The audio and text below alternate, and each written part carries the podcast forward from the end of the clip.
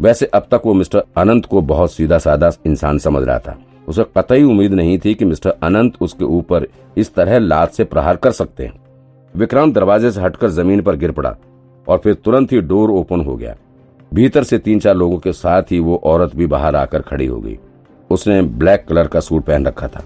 उसकी उम्र लगभग पचास साल के करीब लग रही थी।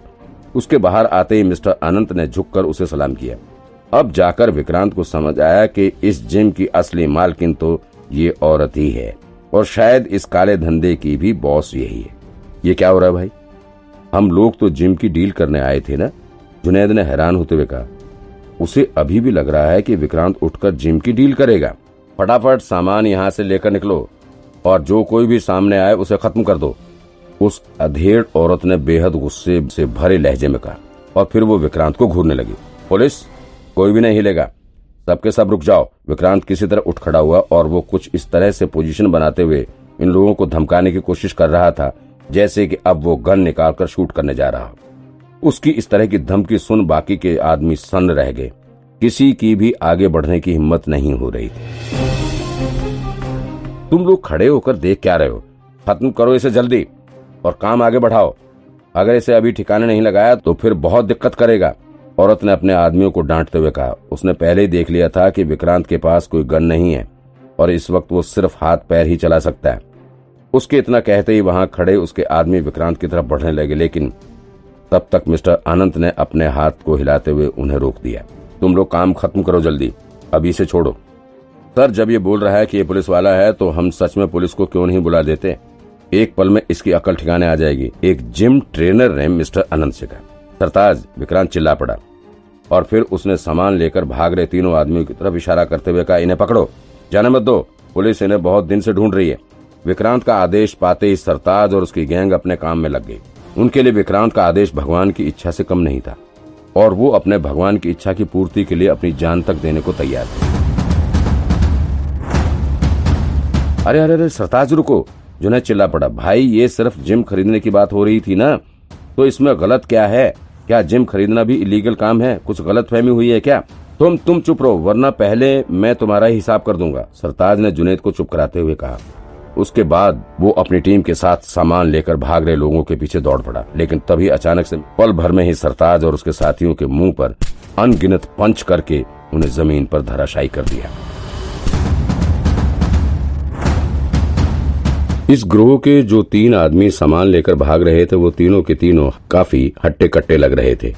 उन्हें अब तक पता लग चुका था कि वो जो काम कर रहे हैं, वो गलत है। और अब उन्हें पकड़ा भी जा चुका है। ऐसे में खुद की सुरक्षा के लिए जल्द से जल्द विक्रांत को पीट कर यहाँ से रफू चक्कर होना ही उनका मकसद रह गया था। हालाँकि विक्रांत भी एक्शन किंग था। उसने पल भर में ही इन तीनों को जोरदार पंच करते हुए ज़मीन पर धराशायी करना शुरू कर दिया। हालाँकि कुछ पंच उसने उसने भी खाए थे, लेकिन अब तक विक्रांत इतनी बार गुंडों को पीट चुका था कि उसे थोड़ा एक्सपीरियंस हो गया था कि किसे कहाँ पर मार कर जल्द से जल्द घायल किया जा सकता है। तो उसने एक के नाक पर पंच करके उसकी नाक से खून निकाल दिया। दूसरे आदमी की आँख पर उसने पंच मारा और फिर तीसरे की गर्दन पर ज़ोर का मुक्का मारते हुए उसने उसे ज़मीन पर ज़ोर से पटक डाला। ज़मीन पर गिरते ही उसका सिर वहाँ रखे हुए एक डंबल से भी टकरा गया, जिससे उसके माथे से खून बहना शुरू हो गया और जिम के भीतर वो डंबल इधर उधर लुढ़कने लगा।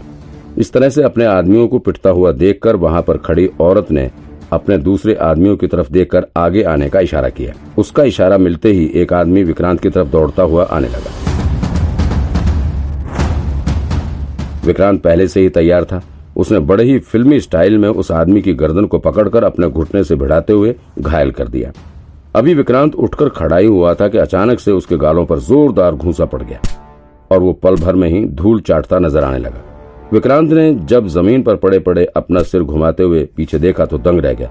ये जोरदार घूसा उसे मिस्टर अनंत ने मारा था। हे भगवान, इस साले ने भी मार्शल आर्ट सीखा हुआ है। अब क्या होगा? मन ही मन विक्रांत सोचने लगा। उसे यकीन नहीं हो रहा था कि ये 26-27 साल का मासूम सी शक्ल वाला लड़का, जो अभी थोड़ी देर पहले जिम बेचने की डील कर रहा था, वो उसकी जान का दुश्मन भी हो सकता है।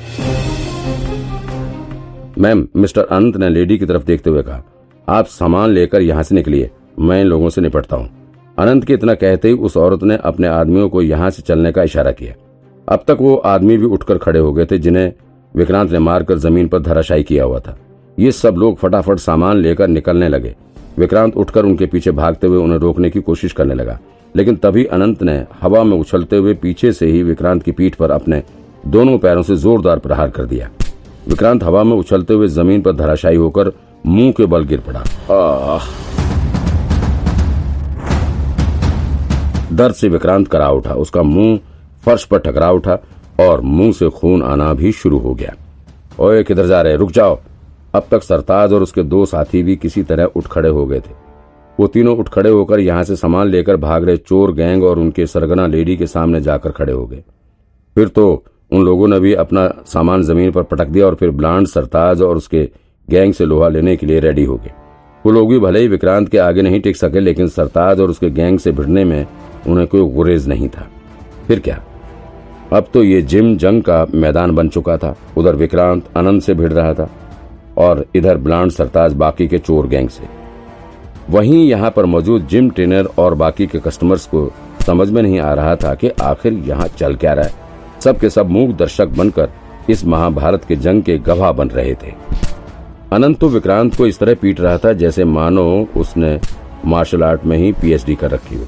वो विक्रांत को बिल्कुल फिल्मी स्टाइल में पंच मार रहा था। ऐसा नहीं था कि विक्रांत काउंटर करने की कोशिश नहीं कर रहा था, लेकिन अनंत के आगे वो ज़्यादा देर टिक नहीं पा रहा था। अब तक विक्रांत बहुत पिट चुका था, जबकि वो अनंत के ऊपर एक भी वार नहीं कर सका था।